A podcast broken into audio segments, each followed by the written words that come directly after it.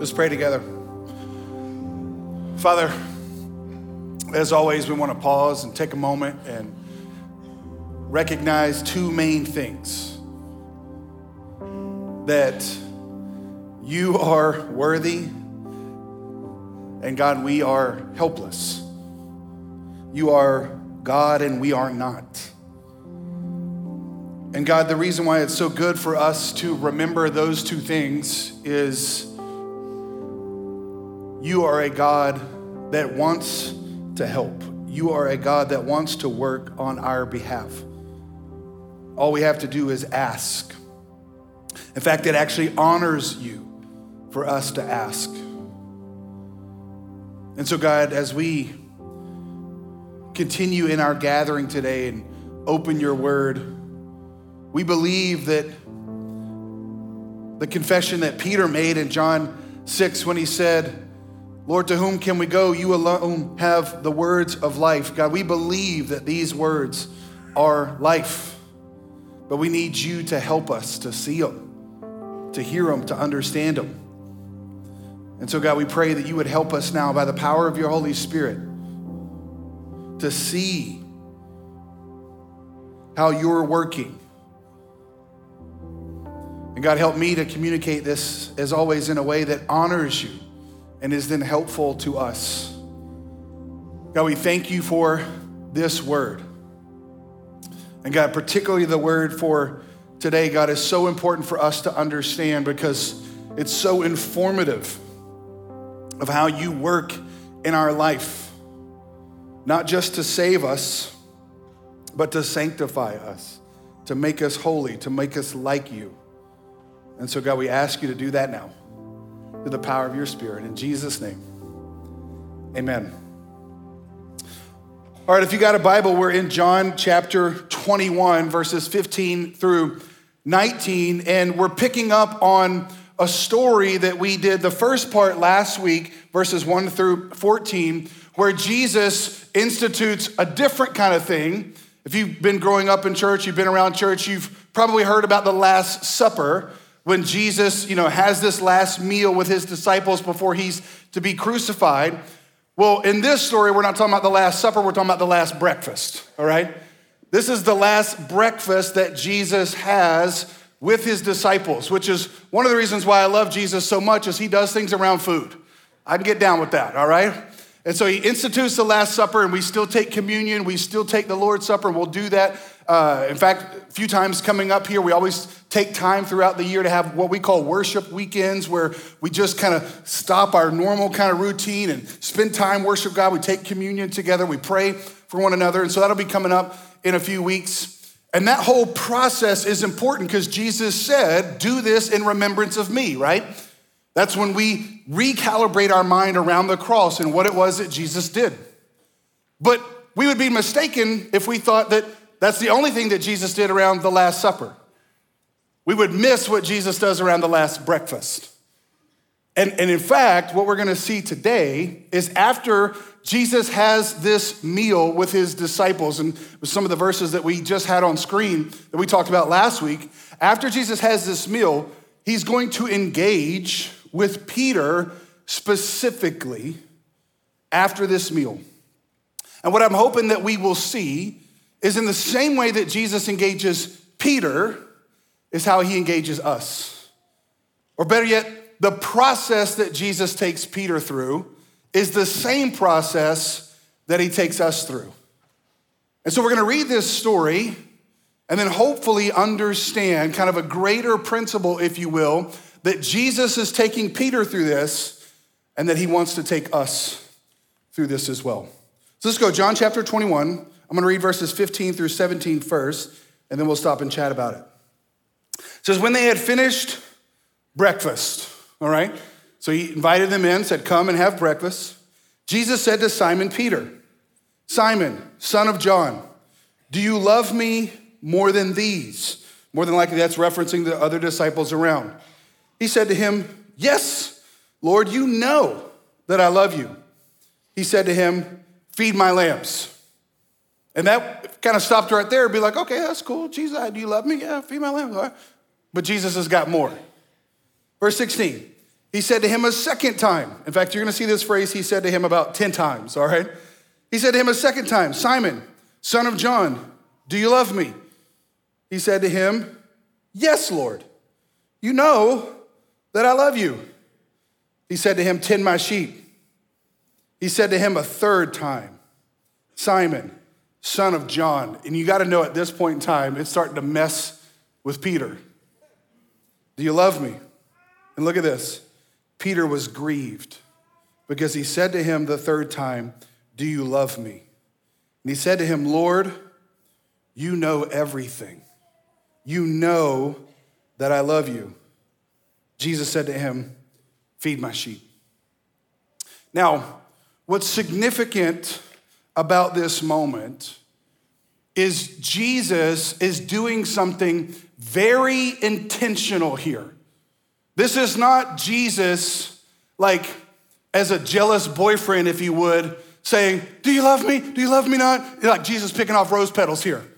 Like, Peter, I'm just kind of confused, bro, because like one minute you're cutting off dude's ears, the other minute you're denying me. I, I don't know where you're at, man. This, this is not the DTR that we used to call it, which was define the relationship, right? Like, are, this isn't Jesus like, hey, are we in the friend zone?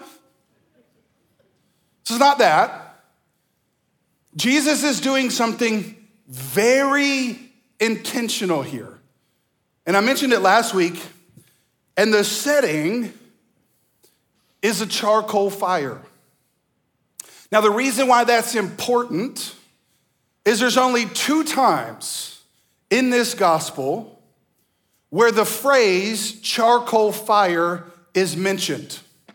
In fact, one of them was in John chapter 18. And in John chapter 18, we talked about this if you were here. The charcoal fire that was mentioned was when Jesus had been arrested and taken to be questioned, and Peter is standing out in the courtyard and he is warming himself around a charcoal fire. And then he is asked, you remember how many times? Three times. If he knows Jesus. And three times Peter denies Jesus, just like Jesus said he would. Said, You're gonna deny me three times before the rooster crows. Peter does, then the rooster crows. So I want you to see this. Jesus is intentionally recreating the exact same scene of Peter's greatest failure. Peter's greatest failure. I mean, when Peter cut off the dude's ear, you could at least like applaud him for, for being vigilant and, you know, like being uh, really, really passionate, even though he was dumb. But around the charcoal fire, it's hard to applaud Peter for anything because he was a coward. I mean, he cowered back. He was afraid.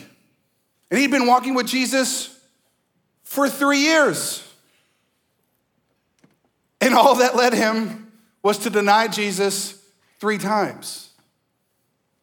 And so Jesus recreates the scene of Peter's greatest failure, and he does it by instituting another scenario with a charcoal fire. And the whole point of John telling us this is not because Jesus needs to be affirmed by Peter's devotion. Let me say it like this this whole scenario is not for Jesus' benefit. Jesus isn't asking because he doesn't know. You need to know that. Whenever God asks you a question, it's not because he doesn't know the answer. It's like, and I've said this many times, like when Jesus, uh, when God shows up in the garden with Adam and Eve, and he's like, "Where are you?" It's not like God's like, "I can't find you." Oh no. No, God knew where they were. They didn't know where they were. And, and this is true if you're in any kind of counseling form, it is so important for those that are in a dysfunctional situation to actually see and name that they're in a dysfunctional situation. So when God asks a question, He's asking for your benefit, not for His. So when God is asking Peter these three questions, it's not because Jesus needs to be affirmed, Peter does. Peter needs to be affirmed. And you can kind of see it as it escalates in the questions. The first time Jesus says, Hey, do you love me? It's almost like Peter's like, You know I love you, man. Uh, this is like the person that's like, I don't have to say I love you, they know it. Right? Oh, they, they know I love them. I don't have to say it. Because, you know, people just hate hearing you say, I love you. Right?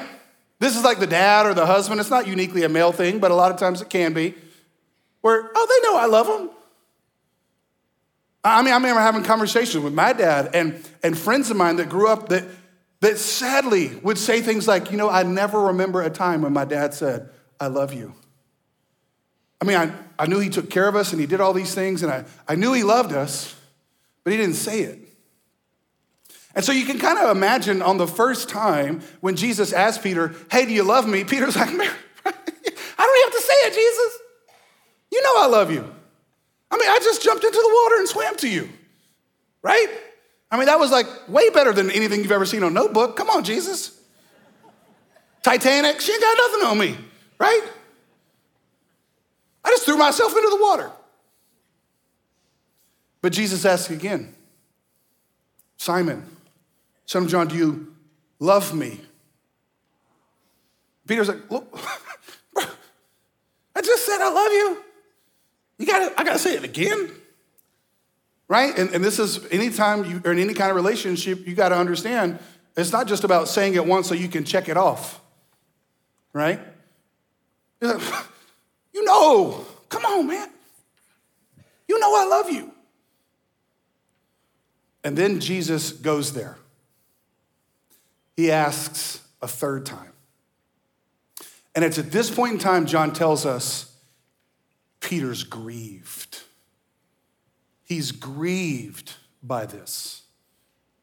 He is deeply upset about this. And honestly, I don't think, well, this is my opinion. I don't think it's just that Jesus asked a third time here. John doesn't tell us, but again, if you're thinking about this, I gotta wonder if it's at this moment Peter is reminded about the fact when the last time he was around a charcoal fire, what happened three times that he denied three times. And now his love is being questioned three times. So you got to wonder if Peter wasn't just grieved by what Jesus was asking him, but Peter was grieved by the fact that he had denied him. Like it was eating him up, it was consuming Peter. You know, Peter had been instituted by Jesus, just like the others, to be a disciple, to be an apostle, to go out and work for Jesus, right? To go out and be fishers of men. I mean, that's what Jesus said when he called Peter. And don't you know that here's Peter not fishing for men, he's fishing for fish? Here's Peter because he's denied Jesus. He's really wrestling and struggling with his calling, with his identity, with his failures. And then Jesus shows up, and now Jesus is questioning him three times about his love and devotion. You got to know at this moment that Peter, I mean, he's in a dark place, he's wrestling, he's grieved. But Jesus is doing something very intentional here. And the thing that Jesus is doing that is so important for us to understand, because I'm going to show you in a second, this is the same process that God takes us through is Jesus is recreating the scenario because at the scene of his greatest failure is exactly where Jesus wants to meet Peter. Is exactly where Jesus wants to redeem Peter, restore Peter, and not just give Peter a second chance I think that's what we think sometimes. You're like, oh, Jesus is just giving him a second chance. And, and, people like to emphasize, oh, God is the God of second chances. And, and I get what they're trying to say, and I'm not trying to be, you know, obtuse about it, but that's honestly a little bit of a pet peeve of mine because the idea that God gives us a second chance is the thought that we would actually get it on the second chance. Like, if God gave me a second chance, it's like, oh, God, thank you for the second chance. Well, I'm still gonna fail again. Right? So I need a third chance and a fourth chance. I mean, my daughter's a 13 year old, she's in the seventh grade. If I asked her to take the MCAT, which is trying to get into middle school, and she miserably failed it, I'll be like, that's okay, baby, that was your first try. I'm gonna give you a second chance. How do you think she's gonna do the second time through? Still gonna fail it. So, so God is not giving Peter here a second chance, because you'll see next week, Peter still messes up. No, He's not giving him a second chance, he's not giving him a do over. He's recreating him. See, life with Jesus is not a second chance at your old life, it's a whole brand new life. It's not a second chance to try to get something right where you got it wrong, because that's still a works based thing. No, it is bringing something new out of something that you killed. Jesus is giving Peter here a new life. He's giving Peter here a new commission. He's redeeming Peter, he's restoring Peter. And how does he do it? Watch this. He does it because Jesus is trying to consume the thing that's probably consuming Peter. Let me say it like this Jesus is going to destroy the thing that's destroying Peter, and it's his guilt. In fact, if you're taking notes, here's my first point, and then I'll try to show you this biblically. This fire was consuming what could have consumed him. This fire, this charcoal fire that Jesus is doing here, this scenario where Jesus creates this charcoal fire, this fire is symbolic. It's no coincidence that this is around a fire again. And it's no coincidence that it was around a fire the first time that Peter messed it all up. Because, see, this fire is symbolic of a greater fire that's there. This fire is symbolic of the greater fire, which is Jesus Himself. Jesus is the consuming fire that's going to consume or burn up the thing that was burning Peter up. Let me give you some biblical context for this. We got to go back into the Old Testament. Deuteronomy chapter 4, you can just write this down as a reference. Deuteronomy chapter 4, verse 20, and then verse 23 and 24. This is Moses talking to Israel. He said, But the Lord has taken you and brought you out of the iron furnace, out of Egypt. That's important, iron furnace, to be a people of his own inheritance, as you are this day. Listen to verse 23. Take care lest you forget the covenant of the Lord your God, which he made with you, and make a carved image, the form of anything that the Lord your God has forbidden you. Verse 24, here's the line For the Lord your God is a what? Consuming fire. The Lord your God is a consuming fire, a jealous God. Now, don't miss this. There's two references to fire in these verses. Two references to fire. The first one is when they were in Egypt. And if you know the story of Israel, they were slaves in Egypt for 400 years. And what they were tasked with doing was building things. One of the biggest reasons Egypt had all these amazing structures is because they would employ the slaves like uh, Israel, and they had to build all these things. And Pharaoh was a very harsh taskmaster, and he would make them work overtime and double with no breaks, with no rests.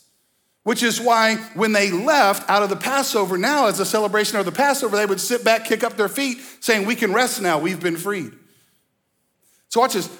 God takes them out of this fiery furnace because Pharaoh and the world was using a fire to destroy them. But then Moses says, But make no mistake, he's taking you out of one fire and bringing you to another fire. But this fire is not there to destroy you, it's there to deliver you.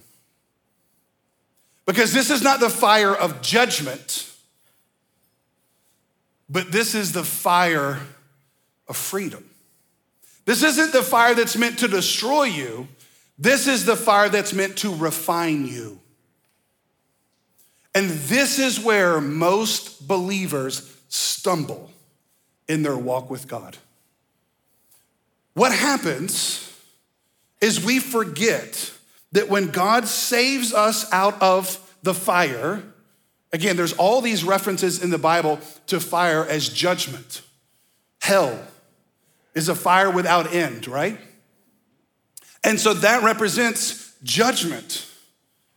But then there's all these references as well in the Bible that fire represents the presence of God. And in fact, I got a quote here on the screen I want to show you. It comes from the Bible Project. I just thought this was so cool. Listen, it says, Fire is an important image in the Bible about God's presence. God appeared in a burning bush to Moses, in flames over Mount Sinai, and in a pillar of fire over the tabernacle. And so the flames at Pentecost. Listen to this phrase. This is the key thing. This is the marking out of temple space, places where heaven and earth meet become where God's appearance manifests itself. What Moses was saying in Deuteronomy chapter 4 is God didn't just deliver you from the fire of judgment, He didn't just save you, but He's actually going to use fire to sanctify you. And how He's going to sanctify you, watch this, is He's gonna burn up the things in you that are burning you up. He's going to consume the things in you that are consuming you. And if you look up the word consume, there's a picture of me at Whataburger. No, there's really not. But but the whole idea of consuming is it's eating you. When you consume something, you're eating it, right? You're destroying it. And here's what Peter failed to realize, and here's what so many of us failed to realize God didn't just get us out of Egypt, He's got to get Egypt out of us. See, God wasn't just saving them from their outward oppressors, He was also delivering them from their inward ones. And this is where we fail to realize the process of God. Because we know, again, this has been used ad nauseum in churches. How do you purify gold? With fire. And you turn up the heat. And then all the impurities come to the top and you scrape them off. As one theologian said, he saves you from one fire only to throw you into another one. But watch this this fire is not meant to destroy you, it's meant to deliver you. But the reason why so many of us fall away in this process is we don't realize that Jesus is doing something very intentional in our lives. He's consuming the things that are consuming us. He's getting the world and our flesh out of us. And that's what he's doing with Peter here. And I love how the, this quote said it's the marking out of temple space. You know, fire was used in the Bible just like Moses, right? When Moses shows up, the burning bush, it was on fire, but it wasn't consumed. And what does God say, to Moses? Take off your sandals because you're standing on holy ground. See, it wasn't the ground that made it holy, it was the presence of the fire. Because when the fire comes in contact, and this is what's amazing, I'll show you this in just a second, it's actually purifying the ground. Now we know that fire in the wrong hands can burn something up, right? It's very dangerous. So, fire in the hands of the world is gonna kill you. Fire in the hands of an Egyptian Pharaoh is gonna burn you up. But fire in the hands of God is gonna deliver you. Here's what's amazing as I was thinking about this you know, I'm a hunter and I like hunting. And, and, as I was kind of preparing my hunt for last year and planting stuff and thinking about it and cleaning out, you know, dead stuff, I was doing a lot of research on how to do like a controlled burn. Because when you do a controlled burn on a ground, it actually is very beneficial. And then I looked up the process and I was amazed at what I found. In fact, I'm just gonna read it to you. Like a low controlled burn, watch this. Fire, I want you to hear these words. Fire chemically converts, chemically converts nutrients, watch this, that are bound in dead tissues. Fire chemically converts. You ever heard that word convert before? Where have you heard that before? Oh, yeah, church. Because what is conversion? Conversion is when you go from one form to another form. And the reason why forestry people and deer hunters all over the world, right, will do a low controlled burn because there's dead matter on the ground. And if you do a low controlled burn, it will actually chemically convert the nutrients that are locked in by death. Do you see that? God put the supernatural in the natural. Or, or the super is just a super version of the natural. And this is why this is so important. Because so many of us get so disillusioned when God saves us out of the fires of hell. He saves us out of the fires of judgment, just like He said to them, out of the iron furnace. And then now we're walking with God, and we're in this in between time of this restoration. Remember, we talked about this a few weeks ago. We've been redeemed, but we haven't been restored yet. And uh, so many of us are disillusioned because God takes us out of the fire and He throws us in another one. And He starts turning up the heat, right? It's like the phrase out of the frying pan and into the fire. And, and here's why I think, sadly, there's a lot of preachers out there today that have lied to you. And a lot of times it's called the prosperity gospel. And I do believe God wants to prosper you. Hear me. But I think God wants to prosper you through a process that's going to be foreign to you. He's going to prosper you through a process of actually delivering you through the fire. See, I think God recreated this charcoal fire moment as a way for Peter to understand hey, Peter, I know you miserably failed before, bro. But, Peter, it's only a few weeks from now that you're about to stand up and open your mouth again. But this time, when you open your mouth, I'm not gonna have to say to you, Get behind me, Satan. This time, when you open your mouth, you're actually gonna catch men. In fact, Acts 2 tells us 3,000 of them. But I can't trust you to stand up and speak for me until I've purified you, until I've refined you. When I was growing up, I don't know if the kids say this anymore, but especially in middle school and high school, we would talk about somebody like, oh, she fine. Right? Oh, he fine. I don't know what they say now. I'm not even going to try, all right? But I was thinking about that and I thought, well, in the word refine is the word fine. And, and here's what I thought about. When God called you, you was ugly. Welcome to church, right?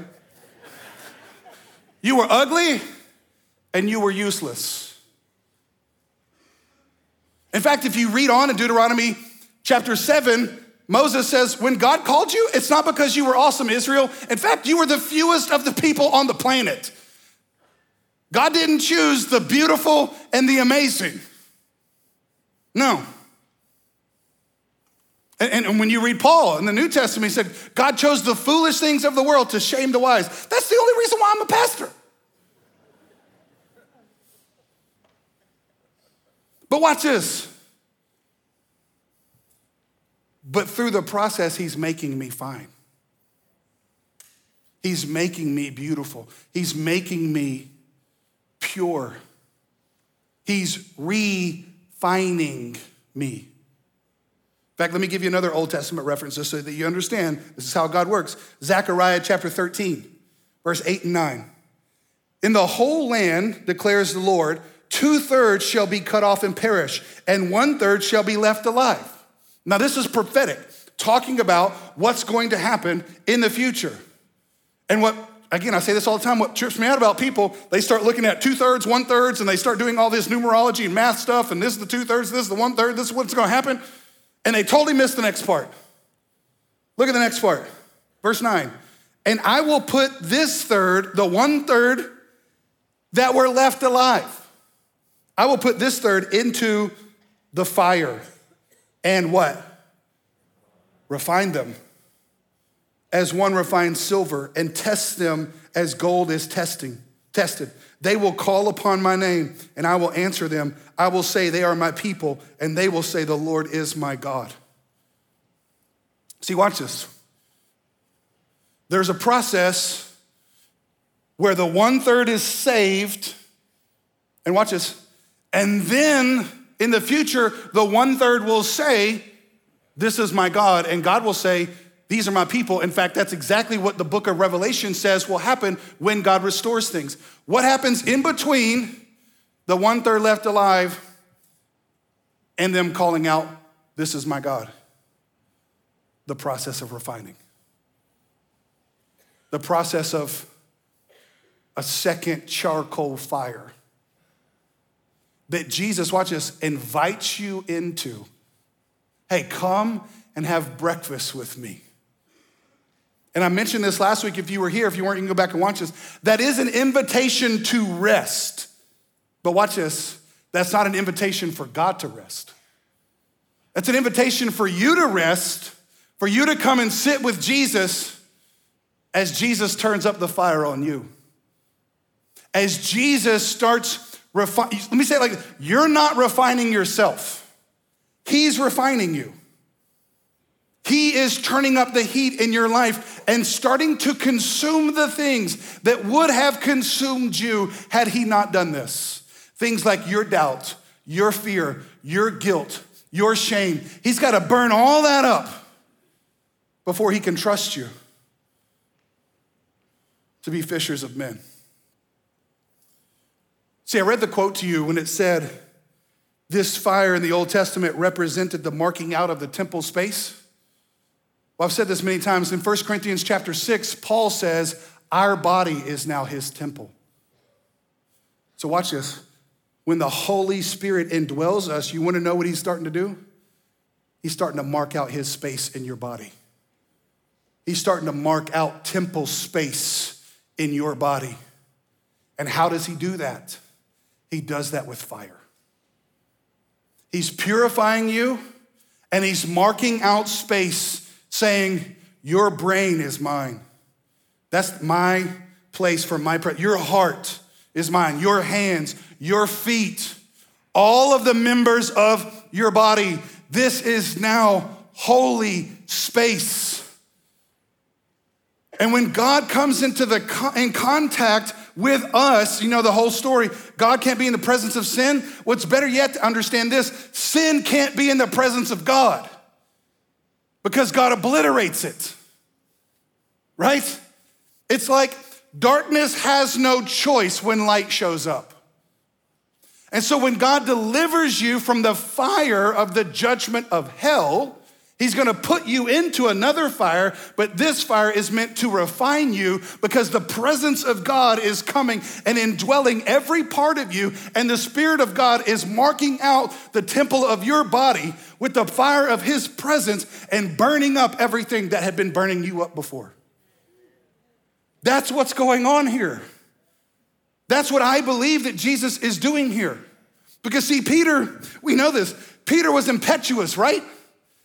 Peter was quick to speak and slow to listen.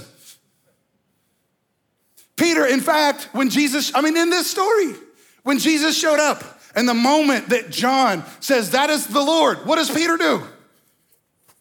Right? Jumps into the water. And then what happens? All his boys are left back in the boat to do the hard work to get all the fish to the shore. That is horrible leadership. You understand that, right?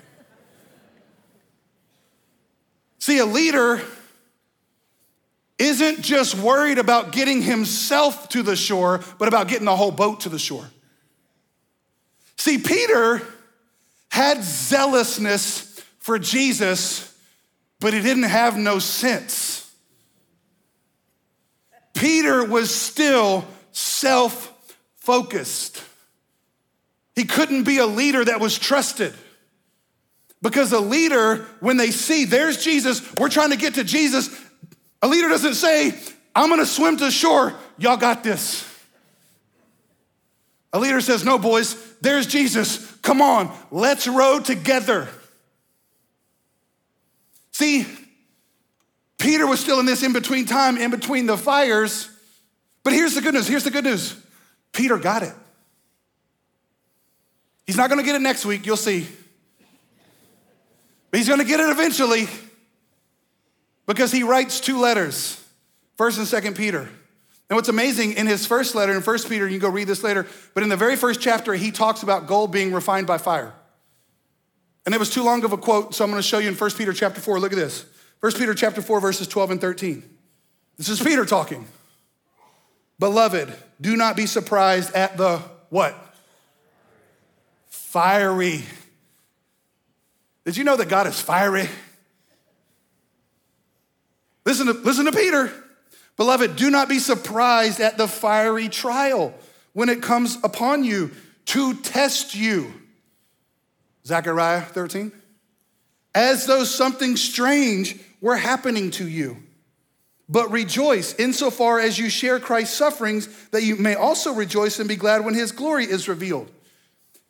See, here's what happens so often to us God saves us, and then he puts us in this fire, and it's a strange fire. Like, what is this fire? Is this, I thought God loved me. I thought, I mean, I read it on a coffee cup, Jeremiah 29 11.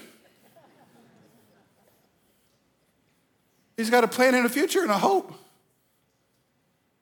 And it's to prosper me, not to destroy me.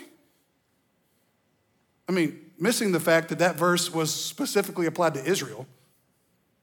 but I've mentioned this many times. When people quote that verse, you want to know what they miss? Israel was in 70 years of exile at that moment. So, so God's saying, I've got a hope in the future, but it's gonna be 70 years. I'm gonna bring you back here because I got bigger stuff to do. But for now, you're going into exile, buddy, because you walked away from me. And if I don't send you to exile, then you are not prepared to deliver the Messiah. So I got to put you in another fire. I saved you from the furnace of Egypt, but now I'm putting you in another fire to refine you. See, that's my problem a lot of times with us as believers is we think God loving us and prospering us is what we read in magazines and on Instagram. A better hope in the future. Oh, sweet good looking man, good looking woman, 2.5 kids, house on some land, right? A job that's awesome. I never get cancer, and then I die in my sleep. Right? Come on, somebody, tell me I'm lying. But that ain't what happens. Death still comes, despair still comes, divorce still comes, debt still comes. And it's in those moments you're like, God, where are you?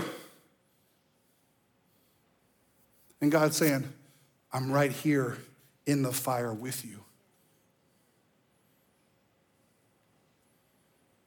Because I'm using this to refine you. And that's what we have to understand about the process of how God works. In fact, let's go back to John. Jesus is going to sum this up for Peter. He says, Truly, truly, I say to you, when you were young, you used to dress yourself and walk wherever you wanted. But when you are old, you will stretch out your hands, and another will dress you and carry you where you do not want to go. Now, John wrote this later, so he puts this parentheses in.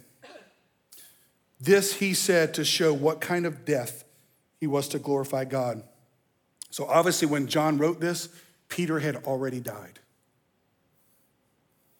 And we know from church history that Peter also was crucified on a cross, just like Jesus. And so when Jesus said, You're going to stretch out your hands, that's a familiar sight. But Peter got it. And church history tells us Peter said, I'm not worthy enough to be crucified like my Lord, so crucify me upside down. He got it. Because Jesus said to him, Look at this. After saying this, he said to him, Follow me. Follow me. And this is what we have to understand. When Jesus invites us into relationship, when he invites us and says, Come and have breakfast with me, he's beginning a process that from that point on, where he will refine us, he will make us, he will turn up the fire in our life where we have to go through this process of saying, Do I really love Jesus more than anything? Do I really want Jesus more than anything? Or did I, watch this, did I come to Jesus and use him as a means to an end to get what I really wanted? See, a lot of us see Jesus as a glorified Amazon driver. We used to say genie, but nobody thinks about that anymore. You get Amazon where they show up to your house and say, Here's the package, and then they leave. Jesus is not an Amazon driver where he's delivering you some good things, and then you're like, Thank you very much. And then you get the thing, but you don't care for the driver. No. See, God is the package, God is the gift. He's not a glorified delivery woman or delivery man where he's bringing you the gift. No, he is the gift. He is the good. You get God in heaven. You get the presence of God. this is what's crazy. You can't see him now because if you see him now, he will burn you up. Why? Because you still have so many impurities that if he were to set fire to you now, it would consume you. But he's making you pure, he's making you pure, he's making you pure. And then when he restores you, then you'll be able to see him because there will be no more impurities in you anymore. You will be refined as gold. And then you'll get to see God and you will understand that all this temporary suffering, as Paul calls it in Romans 8, was worth it because you get God. See, Jesus was telling Peter, right now, you've gone wherever you want to go, Peter. But a day is coming where you're not going to go where you want to go.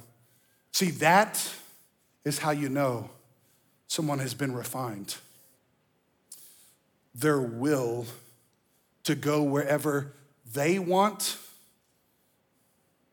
has been burned out to where now their will is to go wherever He wants, even if it's to the cross.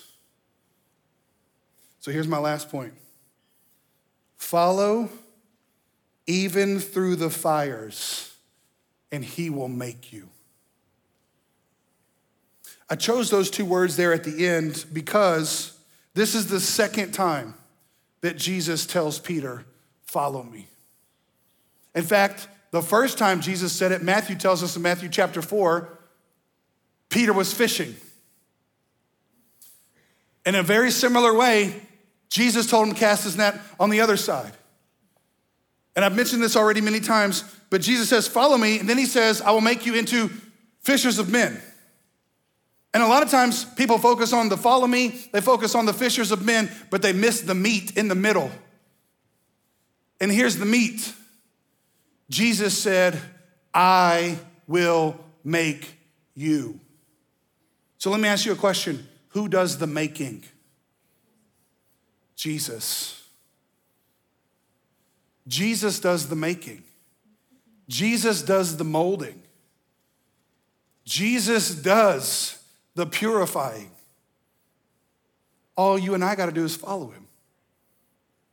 And that, to me, is the most amazing thing. the fact that Jesus would re engage Peter at the moment of his greatest failure and would say, I'm not done making you, man. I know you messed up,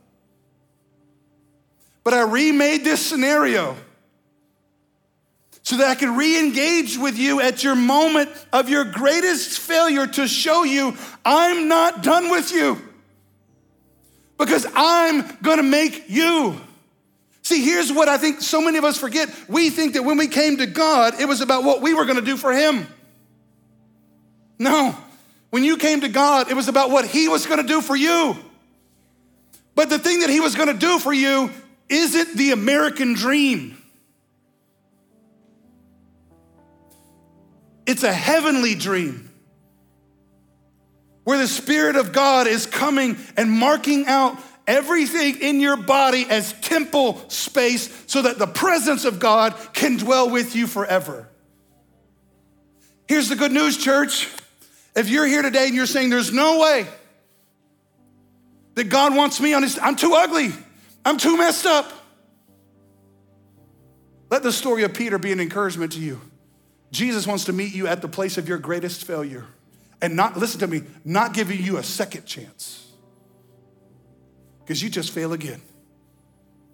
But he wants to bring the fire and convert you and bring life out of death.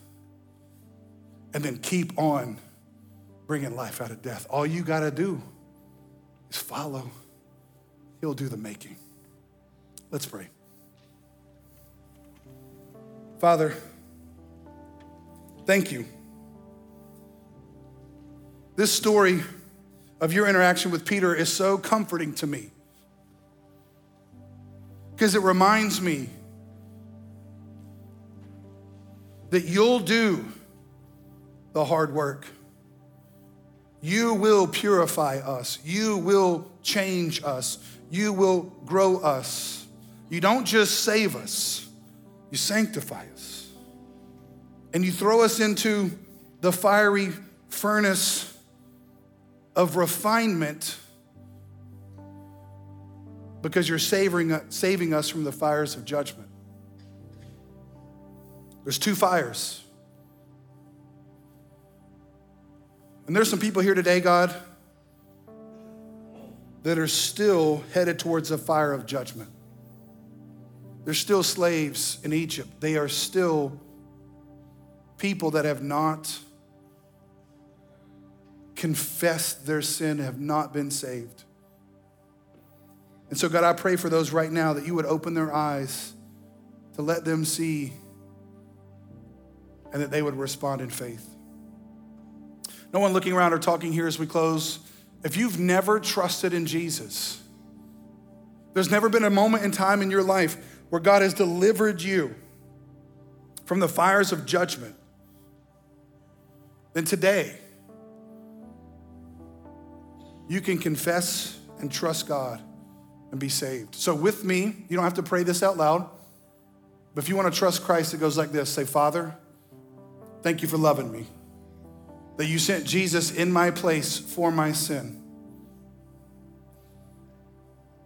I ask you to save me.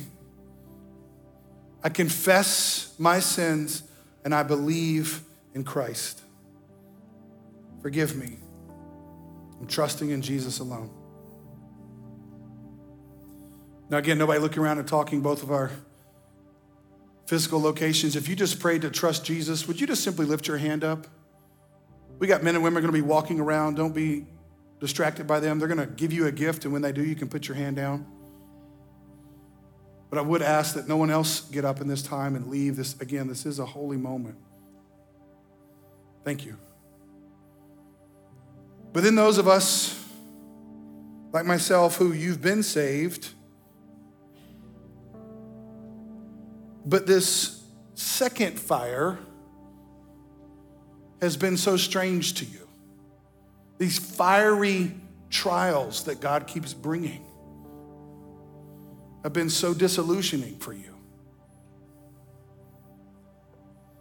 And maybe today the Spirit of God has said, I'm using these trials to consume what's consuming you the patterns, the lifestyles, the thoughts, the actions that you're still enslaved to. Because remember, God's not just trying to get you out of Egypt, He's trying to get Egypt out of you. And He does that through this purifying fire. So maybe that's you. And if you want to come down front, both of our campuses, we've got people down front, our prayer team that would love to pray with you. So if you want to do that, you can get up and move. Or just right there where you are, say, Father, I submit myself again to your loving hands. As you turn up the fire in my life, would you purify me? Make me holy. Thank you for these trials. Because without them, I would forget that you're making me. But make me. Make me more like Jesus. Father, thank you again. You are such a good God. You love us enough to not just deliver us out of the fire that would destroy us in an eternal sense, but you would also bring your refining fire to consume the things in us that still don't honor you. And all of us, just like Peter, have to go to this through this process so that we can be trusted with the mantle of leadership. So that we can lead our homes well. We can lead in the community well. We can lead in the church well. So thank you for being a gracious God and loving us enough to purify us. Help us to follow you. And we trust you to make us more like Jesus. And it's in his name we pray. Amen. Love you, church.